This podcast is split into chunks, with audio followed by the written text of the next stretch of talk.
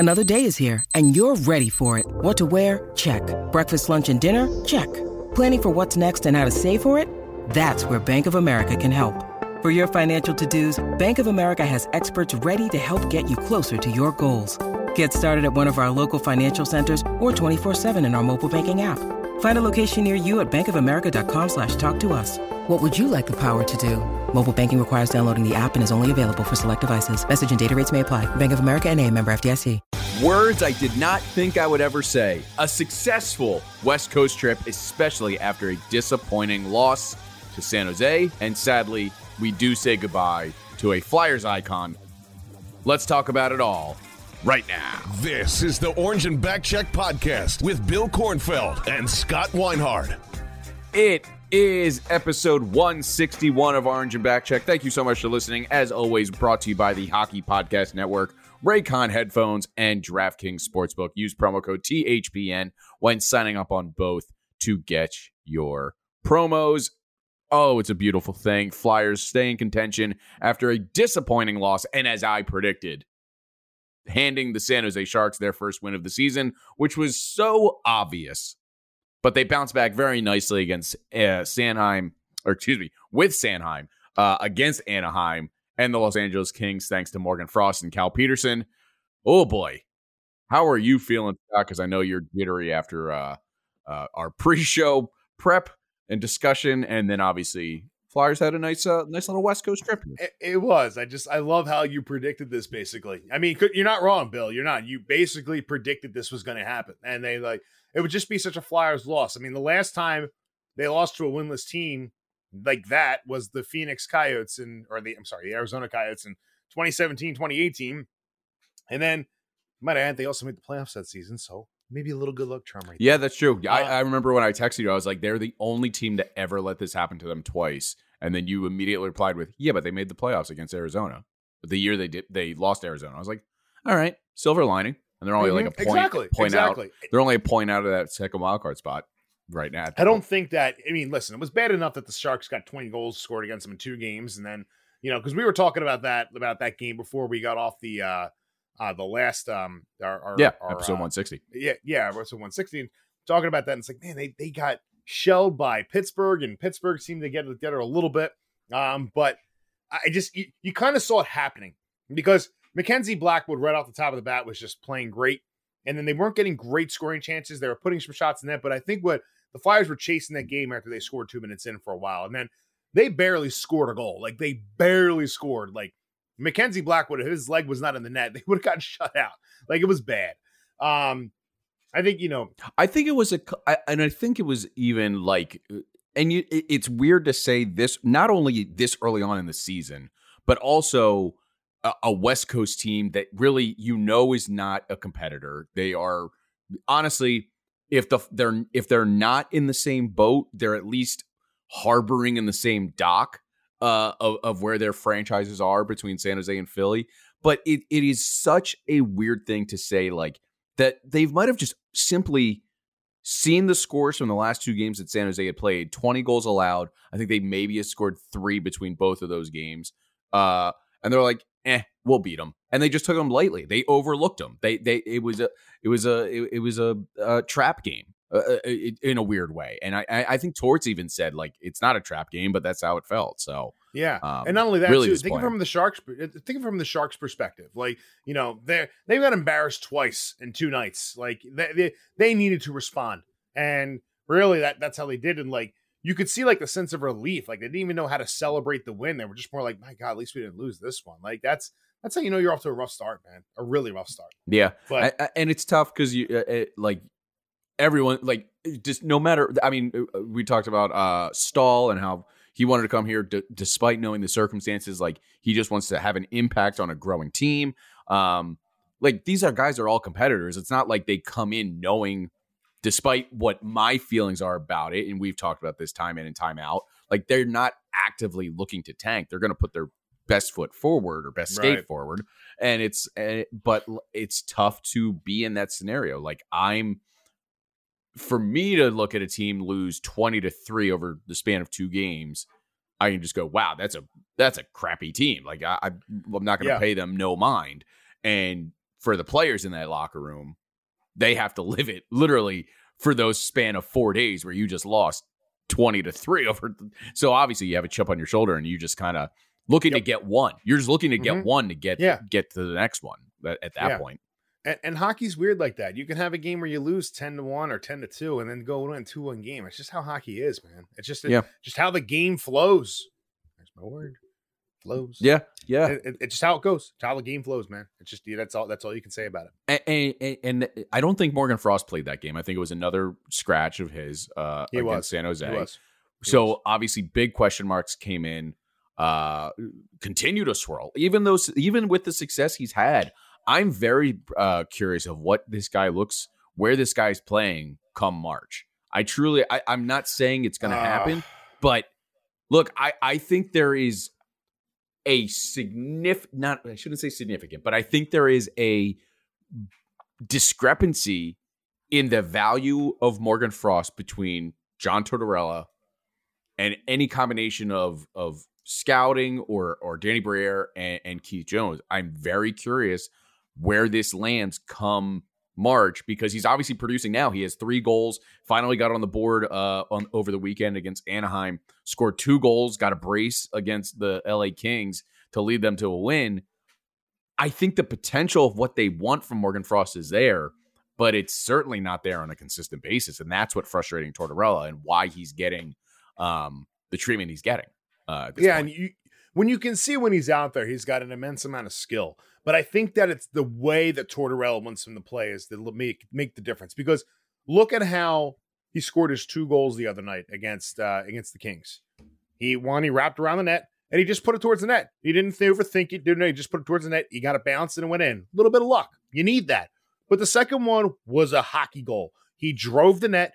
He got us. He got in front. He got to a dirty area, and he got a stick on it, and he deflected it through Cam Talbot's five hole. Like, you can't ask for something better than that, and you need Morgan Frost to play that way. If you're going to play center in the National Hockey League, you need to drive the net when, when you don't have the puck, and the puck is at the point, you need to drive the damn net. And listen, he's a little bit of a smaller guy when you when you come to really look at it. I mean, he's what um he is he's what five eleven. He's not really the biggest center in the world, but you still need to drive that net. You need to get in front there and create something. And it, he has skill where he can do it on the outside and the inside, but it goes back to what you said. It's the consistency. And I think Tortorella wants to see that consistency, and it's going to continue pushing him so he has that consistency, because they saw it the second half of last year. I mean, he's and if giving, you're not going to do what Torch wants, you're not going to play. Right.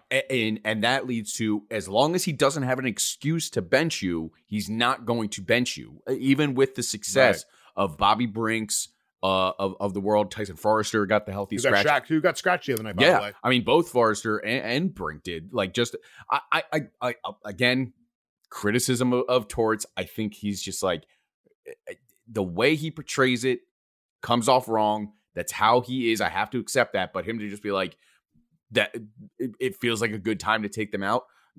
Does it, man? Like, it just, I, I don't know. Like, you're trying, I get you're trying to jumpstart Morgan Frost at the end of this, but as long, I don't know.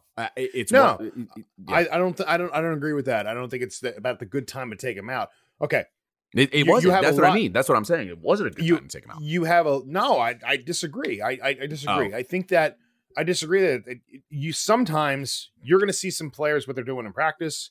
You're going to see what other players have an opportunity if they're in a game and they're not doing what they need to do. Okay, you're out. Someone else is in. It's competitive sports. It's com- it, this is the National Hockey League. It's an extremely competitive sport, obviously. But you're also competing because Torts has said from the beginning of this season in training camp, no one here has a spot that's safe. Nobody. You know, outside of like Sean Couturier, Travis Konecny, Carter Hart. You know, nobody's really, like just saying, you don't really have a safe spot in the lineup. You got to go earn your spot every single day. And if you're not earning it, if you have a down game or a bad game or two, or maybe three. I think he probably has it limited. Like, okay, one bad game is bad, but he doesn't after that doesn't have a good rebound game or. Well, I'm talking yeah, about getting I mean, points. Everyone speculated that Morgan Frost was going to get put back on the bench after Anaheim because he had really bad turnovers, uh, or excuse me, bad penalties taken at inconvenient times, a couple bad turnovers, and you're just like, this dude's trying to play out of a job. And Torts gave – then he obviously got the uh, – he had two – or no, assists in Anaheim and then the two goals against L A So you're right. Like, Torts will give you that slack when he'll give appropriate. You a little rope, yeah. Yeah, he'll give yeah. it to you when it's appropriate, and that's always the sign of a good coach. But there, there's other things that I have issues with Torts, and I've spoken on that at length. I don't need to go into any more detail. Uh, listen, listen. He was he was a play. He was a plus three the other night against L A. He was even against Anaheim, so it's not like he's doing anything, you know, egregious. He's got, you know, he's actually a plus four on the year. He's got three points. He's a plus four on the year. He's doing some things right, but it's the consistency you talk about. That's the big. That's the big key. Yeah, that is the big key. So, in speaking of consistency, what we're not seeing, I'm very curious. What is? I mean, he's probably just sick, but very curious what's going on with Carter Hart. I hope he's okay. Hope he's doing well, because obviously he had that, what was later classified, and he even spoke to this, was a lower back strain or pull or something uh, after uh, where he was out for a couple of games. Original speculation was that he was going to be out for six to eight, uh, four to six weeks, which was devastating for a team that's mm-hmm. on the very fringe of the playoffs and with your number one keeper out.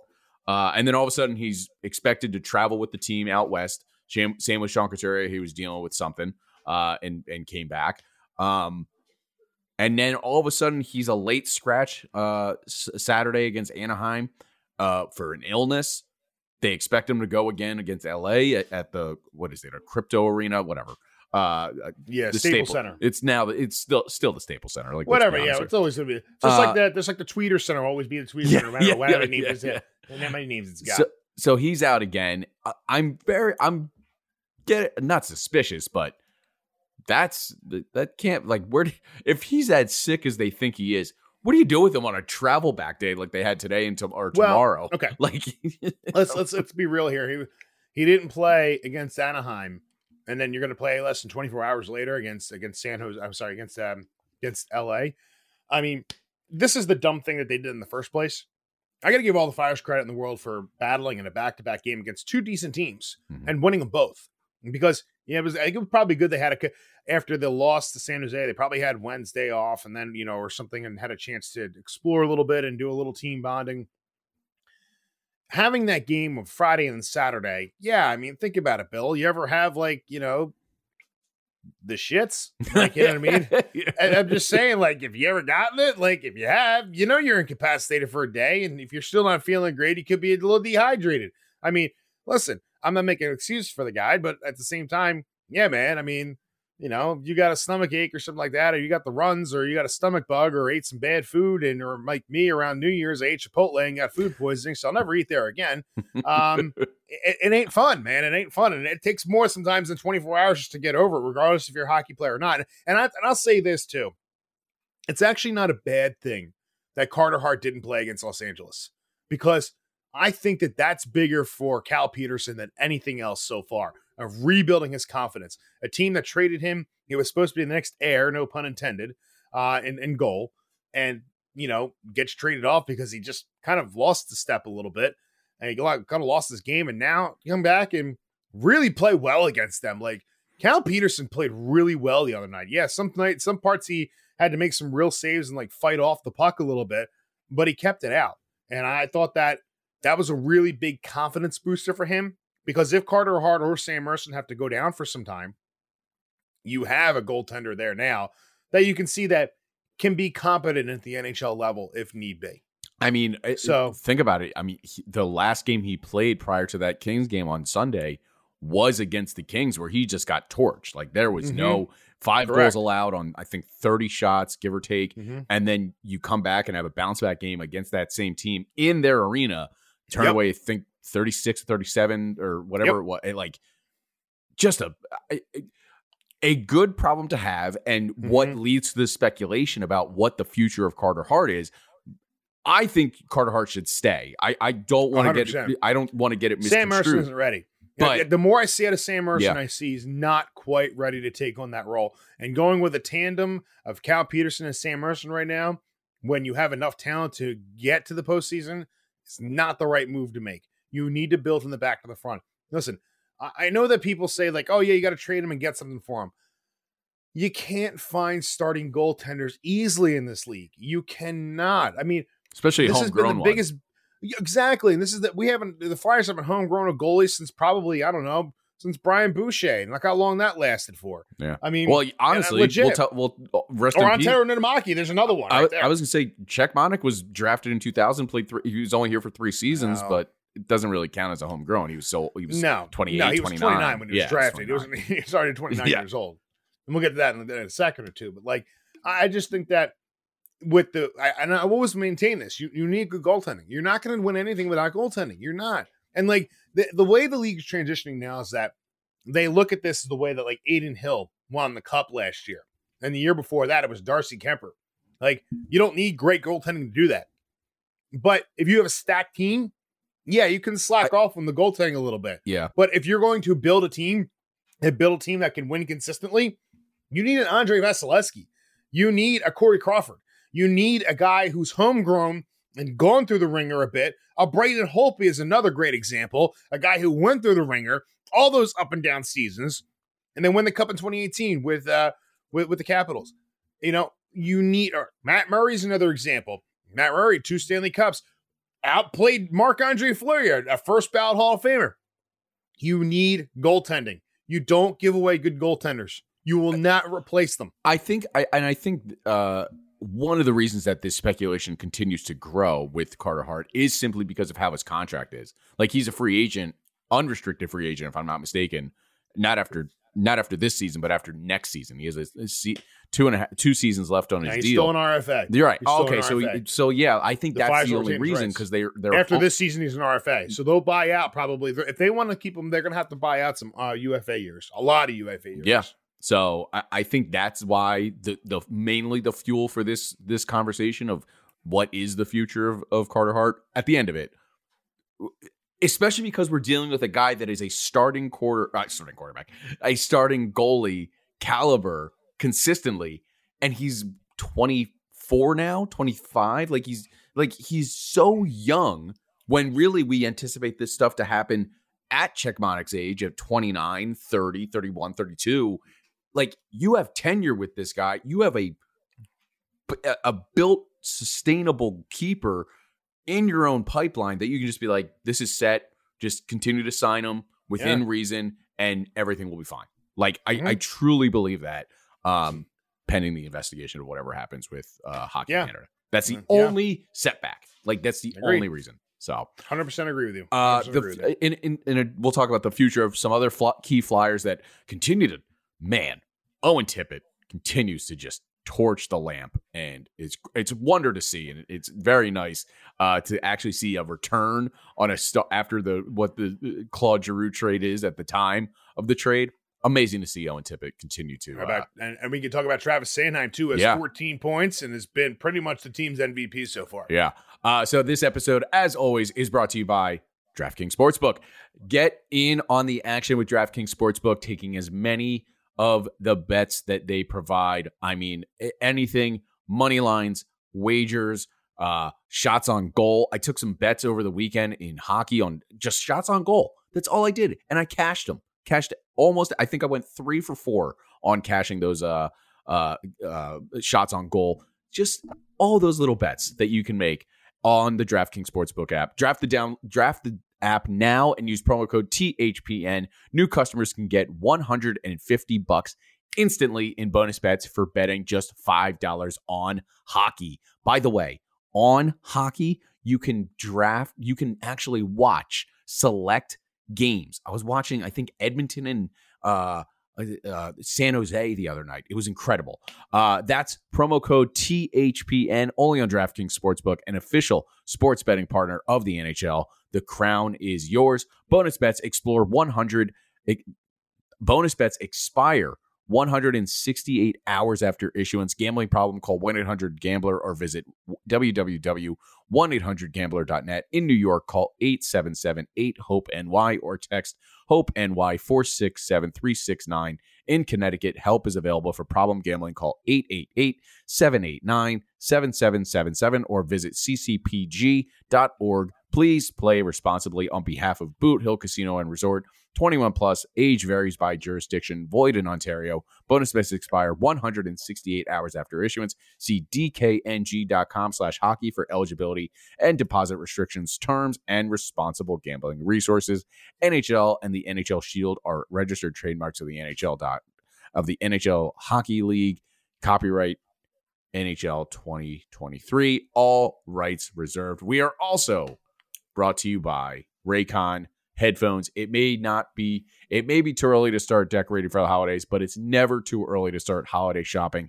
Why not c- take care of it now before the crowds and packed calendars make shopping a total nightmare? When you can just, especially around the holidays, and just wait for that best deal before Black Friday. Right now at Raycon, you can get up to fifty percent off before their early Black Friday sale right now. You heard me talk about Raycon's products before. I listen to them when I'm listening to my favorite podcast, going to the gym, whatever it may be. Raycon first made a name for themselves in the audio space with products like the Everyday Earbuds, known for delivering high quality and thoughtful features like the thirty-two hour battery life and a perfect in-ear fit for all day wear and lasting comfort. And this past year, they expanded their entire business with the introduction of Raycon Home and Raycon PowerTech. It is incredible. Their five-star reviewed Magic one eighty cable allows you to charge iOS, micro U S B, and Type-C devices eight times faster than with a one hundred watt power delivery.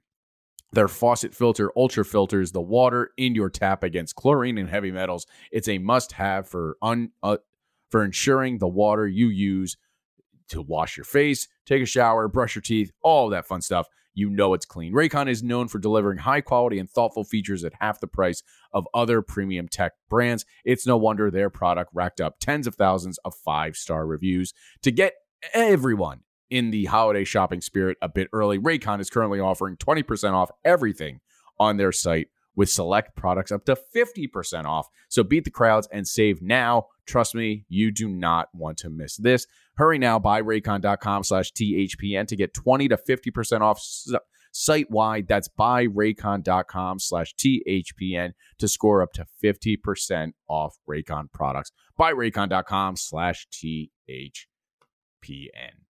Man, good deals going around. I love this time of year. Yeah, me too. I'm speaking of I'm, I'm random. I, I was thinking about getting myself an early Christmas present.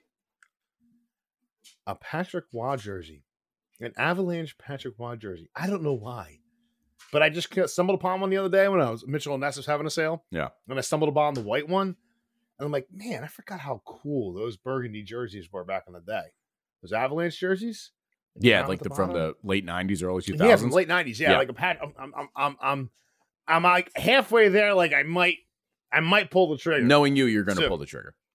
Yeah, I'm probably going to pull the trigger. Yeah. My wife's going to shoot me, but you know what?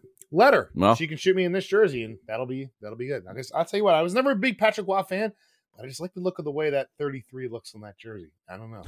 I might be wearing next a, episode. Next episode, probably gonna wear it. It's very synthetic. Jersey. That's really what. That's why it's a thirty. The thirty-three looks very it's symmetrical. Just, it just, it, that whole jersey just looks streamlined. Yeah. Um. So Owen Tippett and Travis Sanheim, they have been. I mean, to say they've been on fire is kind of an understatement. I think just. For what we've been criticizing Travis Sanheim for and the flack that Owen Tippett has gotten ever since the Claude Giroux trade, where, like, mm-hmm. that's all we got. That's the only person they could get. I mean, you have to – there was a poll the other day. I forget who put it up. Uh, it might not even have been an organization. It might have just been a random person that I saw. Was like, Owen Tippett's an R F A at the end of the year. Do you sign him? Or do you try and move him? I'm like, of course you sign him. Of course you sign him. Why wouldn't you? Answer that question. Like, how is this? You have to have, look, the, the problem that people have when it comes to the rebuilding process is you think all of the players that are on the team now during the rebuild, outside of one or two, are just common goods and able to be shipped around for whatever it can get you the best, next best price. You have to have some sort of structure, whether that's Morgan Frost, Sean Couturier, or Owen Tippett. You have to have something. So right. you ha- it, the reason you got Owen Tippett wasn't just because allegedly he was the only guy available that they were comfortable giving up. But you have to have confidence in that kind of person, you know, in Tippett, to say, we can build around this guy to have sustained success for the future. So it's absolutely no question that you, even if even if he wasn't doing as well he, as he was this season, you have to give him some sort of deal. Like, it's it's a no-brainer that he's extended at the end. Uh, he's got he's got ten points in fifteen games. Yeah. And, you know, given the fact that he went a little dry there, too, he, you know, and he's just got he's gotten three in the last two. Um, I mean, listen, he's twenty-four years old. He's not, you know, and, he, and this is his first year playing with uh, with like a center like Sean Couturier. And, you know, they moved kind of they moved connecting more back to center. And, um, you know, he's got a little bit of uh, he needs a little bit of help there. But imagine him like on a three or four year deal.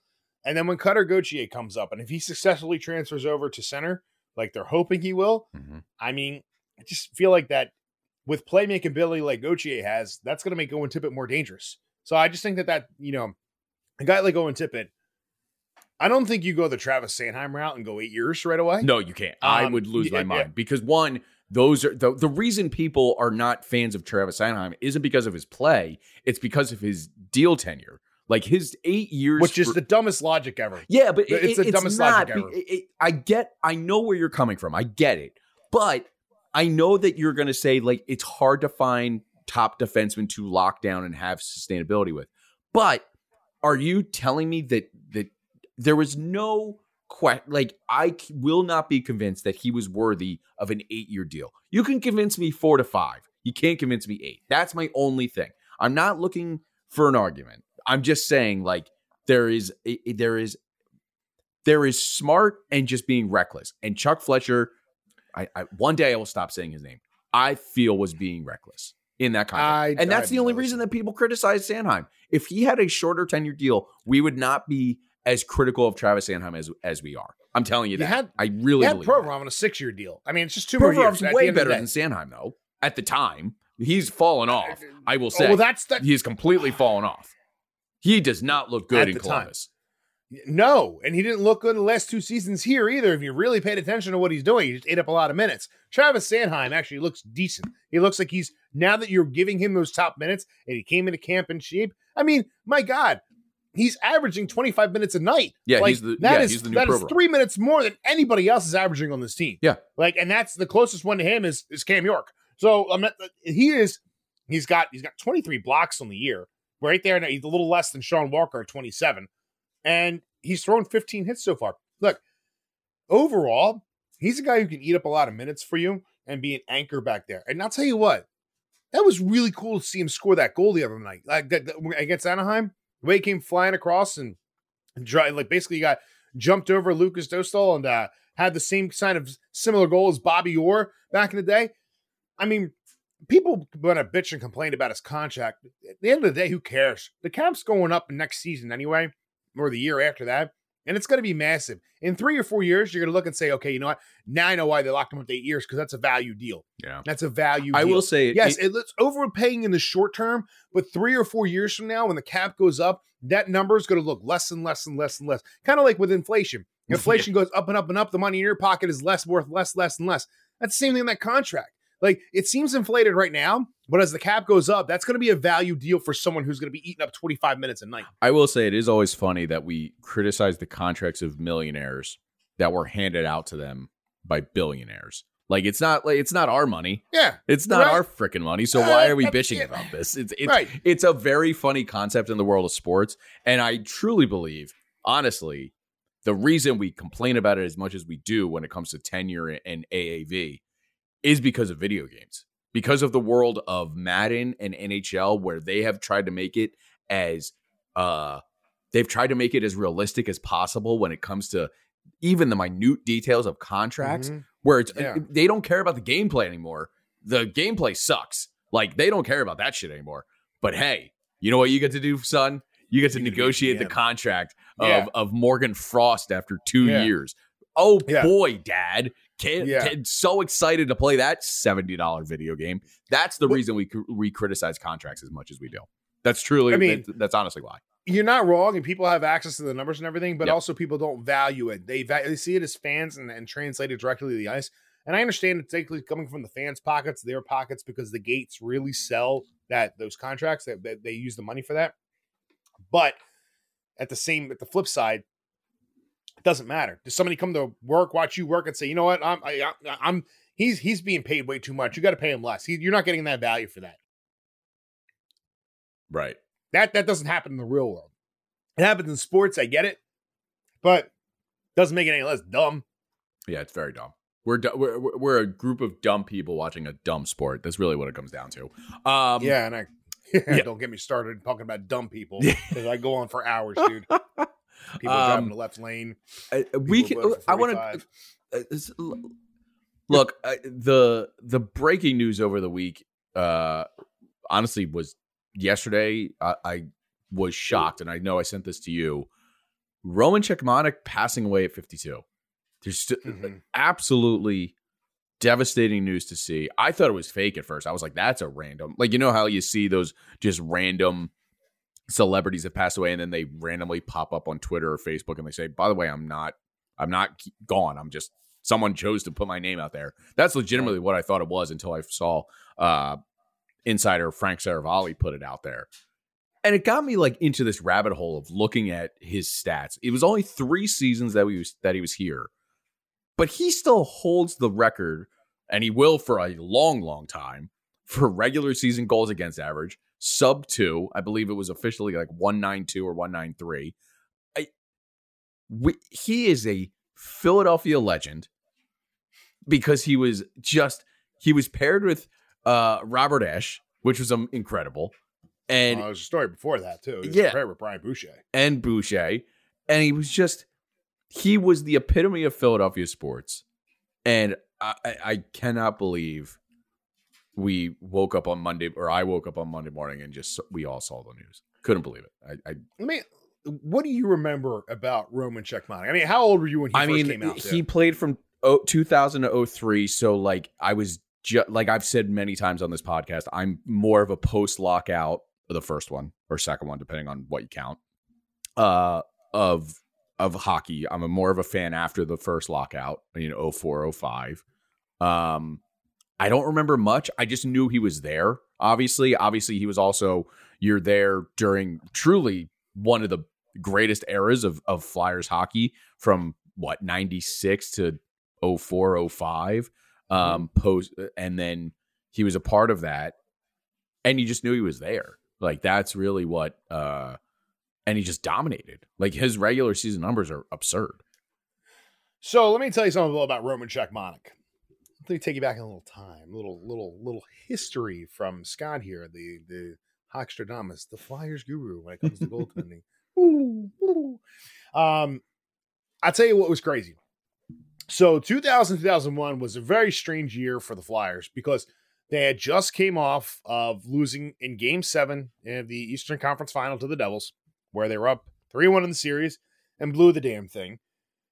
That year before, Brian Boucher took over, supplanted John Van Biesburg for the starting job. Flyers traded Van Biesburg for a fourth-round pick to the Islanders in the summertime, and then they go with Boucher and then uh, bring up a younger guy like either um, uh, Maxime Ouellet or, you know, they had a, uh, what's it called, they were, they were going to run with Boucher as their goaltender. And they made the mistake because what happened was in two thousand, two thousand one, they didn't have a good start to the season. Boucher didn't really have it clicking for him. They brought up Maxime Ouellet to play behind him. Ouellet was really not ready at all. Um, and he wound up getting traded a, a little later on for the for the Adam Oates trade. And then, in order to save the season, because Boucher was playing that badly, no disrespect to Boucher, just that, you know, he was the guy and put too much on him. You can't put a, a young guy. You can't, that's why I was, that's why I'm always a big proponent of putting a veteran behind a, a young goaltender, because you need that. Čechmánek came in and he was already polished because he was twenty-nine and had a lot of international experience. And he came in and just lit the world on fire. I mean, he hadn't seen goaltending like this. I mean, his goals against average was his first season was two point oh one. He had a nine, he had save percentage of nine twenty-one and ten shutouts. ten shutouts. Now, the first game I ever went to at the Flyers was when they played the Islanders and they won one to nothing against Richie. And, and the second game I went to, they played against the Wild. And he, I remember them hitting the post in the very first period And the Flyers, they had like ten, uh, the, a Wild had ten shots on goal the entire game, and he shut them out too. And um, it was incredible to just watch the way he played the game, because yes, sometimes he, he was he was like Dominic Hasek, his style. He did whatever he needed to to stop the puck. If anybody who remembers Dominic Hasek, Dominic Hasek would dive and flop all over the place. It looked like he was just flopping around. I didn't know what he was doing, like a fish out of water, but it was all to take away time and space. And Čechmánek did the same thing. He stayed big, and he'd only move at the last second when he had to. And the coolest thing they ever did, honestly, was he used to stop the puck with his head intentionally. Like, yeah, it would come that. in, yeah. and he would headbutt it like a soccer ball. And I'm thinking, this guy's a friggin' nut. I love it. Yeah, it's that Eastern but, peer, Eastern European, like, just psychoness. Do- doesn't care how he stops it. He just wants to stop it. Right. And it was a, it was always fun to watch. It started to fall apart. And if you read some of the Flyers books, like, like you know, you watch Chris Terry, read Chris Terrian's book, or uh, Keith Jones' book, or some other things that are, to Flyer the Flyers from that era talk about. Um, they talk about once the checks stopped coming at the end of the regular season, the interest kind of got lost a little bit. I mean, yeah, um, I mean, it, it is funny, like, how much he dominated in the regular season. And, and he got torn just, apart in, in that one, in that one series against uh, against Buffalo, and that. Yep. And I tell you what, watching the worst thing was Game Six, when it was like four nothing at the end of one, and then Boucher came in and still got shelled in that one. And it was just, there was a lot going on there too. Bill Barber had taken over the team at that point, and you know it was bad. But I'll tell you what was even worse: the year after that, the two thousand one two thousand two team, you go out and you sign with Jeremy Roenick. You have a really good overall season. You had some ups and downs and flows, but you got in there in the playoffs. Really good. Again, his stats, nine twenty-one save percentage, a two point oh five save percentage, four shutouts. You go into the first round against Ottawa, and you score two goals in five games. Čechmánek's still keeping it standing on his head just to keep them in it. And I'll tell you what, and there was one point in that series where people were getting mad because at center at center ice, they're down like two, three, nothing in game three or four. And uh, what's our game two or game actually one of the games. And he starts and he goes, starts barking at the bench. And I don't blame him one bit. Cause I'm like, eh. He starts barking at, like, yelling at the bench at the guys on the bench. Like, yo, like, like you know, you guys aren't doing anything enough. Man, scored two goals in five games. They got shut out for three straight games. Yeah. I'd be yelling too, if I were in that. I'm shocked um, we never got a, the goalie just left. He just said, F it, and left. If well, it, if any professional was going to do it, it was going to be Roman. Just say, oh, I'm out. I'm, I'm leaving. Figure it out yourselves. If no one's going to play in front of me, I'm not going to play behind them. Like, that's as simple yeah. as he thought. Yeah. I And listen, there was uh, the cool, I mean, and in oh two oh three, they actually, they actually won a round. They came back. They had a better season in oh two oh three. Uh, they got Mark, uh, what's it called? Mark Recchi was still, uh, Uh, yeah, Mark Recchi really played well that year. I remember Mark Recchi a lot because he played, he scored a, a big third time, a third overtime goal against Toronto in that series. F Toronto. Um, and uh, the the craziest thing was you could still find, it's the very first you, uh, video on YouTube if you still pull it up, where Roman Čechmánek plays the puck behind the net. He loses his glove and a shot just off the wall beats him high as he didn't have any glove in, in, in one game. And I, I wish I could find the clip. I'd have to find it. But there there was another one again where he hit, goes and just completely yells the bench and everything. But Čechmánek was an adventure, and then that series against Ottawa in the second round that year, he just he didn't have it. Whatever it was, they didn't have it. It, it just it wasn't there. And then when you could see that, you could his game was really starting to take off because his goals against average in oh two oh three was uh was one point eight three and his save percentage was nine twenty-five. I mean, that one point eight three is stupid. Yeah, it's stupid. Even for that error, it's stupid. Like, you know, Dominic Hasek was down at that level. You're talking like elite, elite, elite, elite, elite. And then he goes oh three oh four, he goes to the Kings, and he just, he comes back to earth, the nine oh six and a two fifty at two point five one. And that was the end of it. I remember when he played against the Flyers, I think he shut him out the first time he played against them in, uh, when he was with L A. Um, I, it just, it's, it's, uh, I always have fond memories of Roman Čechmánek. I always will, because he was a goalie at the time when the Flyers needed it. He was a character at a time, at a season that was really going close to being lost early because of how bad they were playing and they weren't getting any goaltending. He came in and pretty much just saved this, this team for a couple seasons. And then, you know, it was just after three seasons, it was just, it was time to move on. You know, he, he had, He won uh, what's it called? He went to the All-Star game. He went to the All-Star yeah, he, game. In he was all like three fourth seasons. in the Hart yeah. Trophy con- that first yeah, year he was yeah, here. Yeah, he was in the Vez. Yeah, he won the, he won the Jennings with Robert Esche in oh two oh three. Yep. He almost won the Vezina. I think he, he yep. came almost, in second. Yeah. So like yeah. he was a phenom. I mean that that's really how you he put really it. Was. He really was. He really was a phenom. He was. he he was so successful for unfortunately a short amount of time, and he just came and went, and he just went out and just captured the hearts of.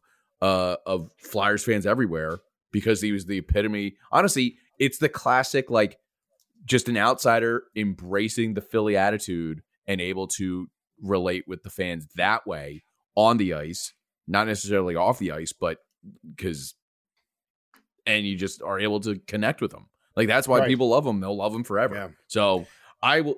I, I may I'm not. Really glad they. I'm really glad they they stuck with him because they were close to training to for Roman Turek back in the day. Yeah, and Roman Turek was a solid goalie for the Blues, but he was brutal in the playoffs. Yeah, well, but uh, yeah, yeah but, I, I'm really good because he was he was just different, man. He was a really really different breed, and you know it's a shame. Apparently, his son found him dead in the bathtub. Yeah, he did. He, Details he was supposed to out. play that Sunday, uh, this mm-hmm. past Sunday, and he said, "Can't play. I'm not feeling well." Whatever the illness was, and very tragically, his son walked in and he was he was gone. Uh, so, well, it's a shame, man. Yeah, it's a shame. It, it, only fifty-two. Cause of death mm-hmm. still to be decided to be announced, or even though who knows if we'll actually find out.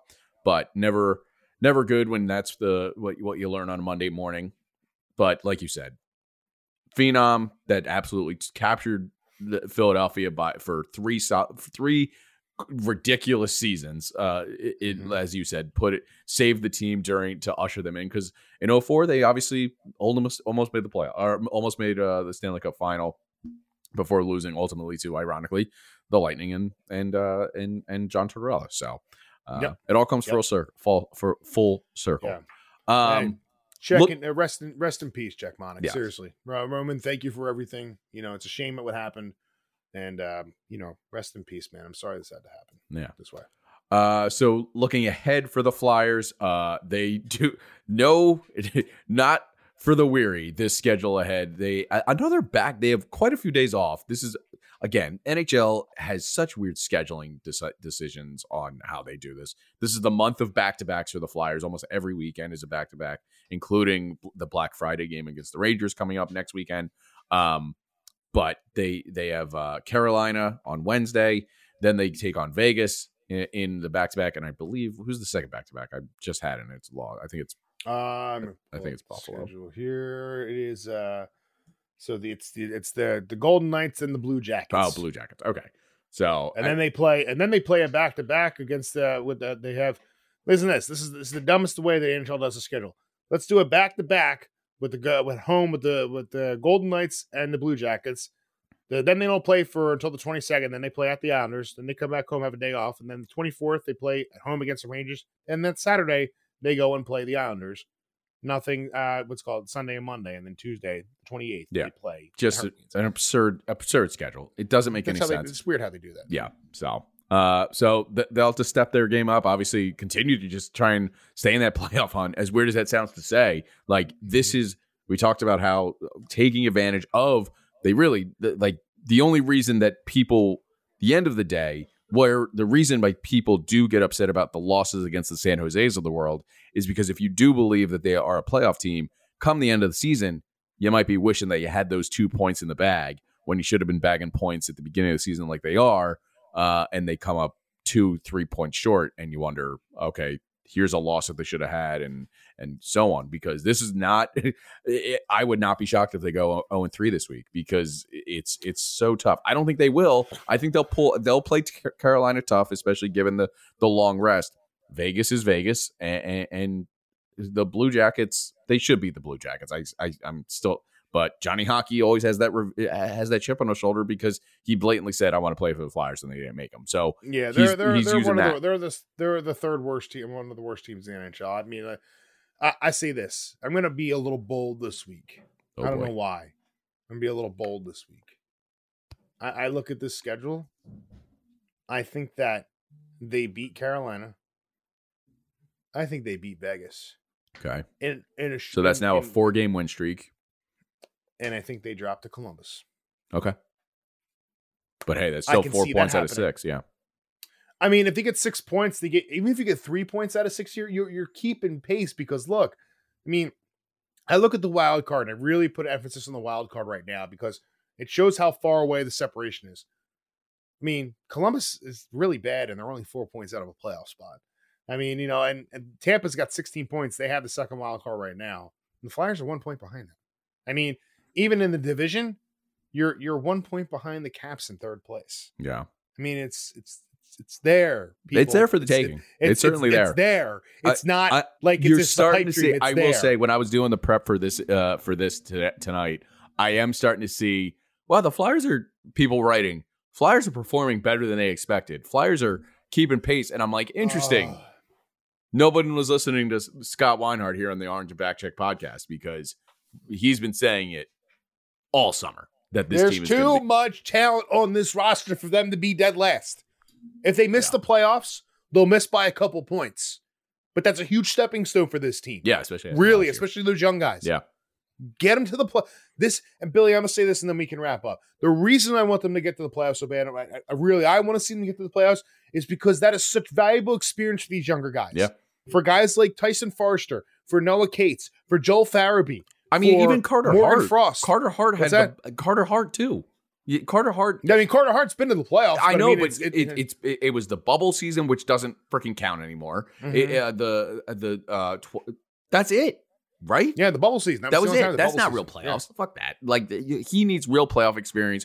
Fans in the building at the Wells Fargo Center, not up in Toronto or wherever they were that year. This needs to be true playoff experience for this team to actually commemorate success and honestly figure out who you can build around. I mean, that's really what the playoffs are about because Correct. anyone can play. Anyone in the N H L can play regular season hockey. The difference is, what do you do in April, May, April, May, and June that sets you apart from the rest? And that's what we're looking for here. So mm-hmm. uh, yep. I'm very, very excited to see the continued success of this team. Uh, they're fun to watch now. They are. They're fun, fun to watch. To watch. They've been, they've been fun lose, to watch fun since to watch. last season. They were fun to watch yeah. last season, but it was painful to watch because they were in denial of who they were. Now yeah. they're kind of accepting of who they were, especially under the right leadership. Not Tortorella. I'm talking about Briere and, and Jones. So it, it's it, it's an exciting time to be a Flyers fan. That's all I'll say. Um, let me ask you. Let me ask you one last question, and then we'll pose. We'll pause this one for the next episode. Eight mm-hmm. percent. Success rate on the power play. Does that get better over this week or worse? It's so bad it has to get better. Like Let's it's so bad. It's historically bad, this this power play. I don't understand it. It's we'll, so we'll bad. We'll talk more about that. We'll talk about that next week. Oh, I think so we talk bad. about moment. Yeah. We'll dig into that next week on why it's bad. Yeah. All right. That is going to do it. Episode one sixty-one here on the Orange and Backcheck podcast. Thank you so much for listening. Make sure you are subscribed to us on all, wherever you find us on Twitter, Facebook, Instagram, TikTok, all of that good stuff. Make sure you subscribe to us on Twitter, or excuse me, on uh, Apple and Spotify, wherever you get your podcast. Thank you so much for listening. Make sure you're following the Hockey Podcast Network. Actually, you talked about it uh, just a moment ago. Friday, Black Friday, the one o'clock game against the Rangers. We're doing another live watch party. Make sure you are tuned in on the Hockey Podcast Network uh, YouTube page. Always a fun time when we do that. Again, one o'clock on the YouTube page of the Hockey Podcast Network. Flyers, Rangers, Black Friday game. Thank you as always, and we'll talk to you next time. Čechmánek. Boom. And...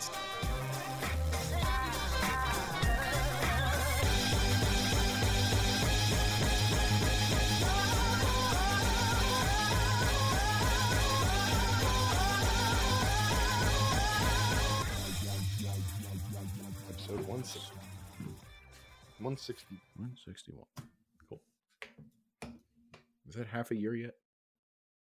What's that? Never mind. That was a dumb question. Half a year left? No. Half, half a year? It's no. It's obviously no, because I was wondering if we've done half a year of epi- a full year of episodes, and obviously we're not even at the halfway point yet. Like not even close. I wish you were recording for that.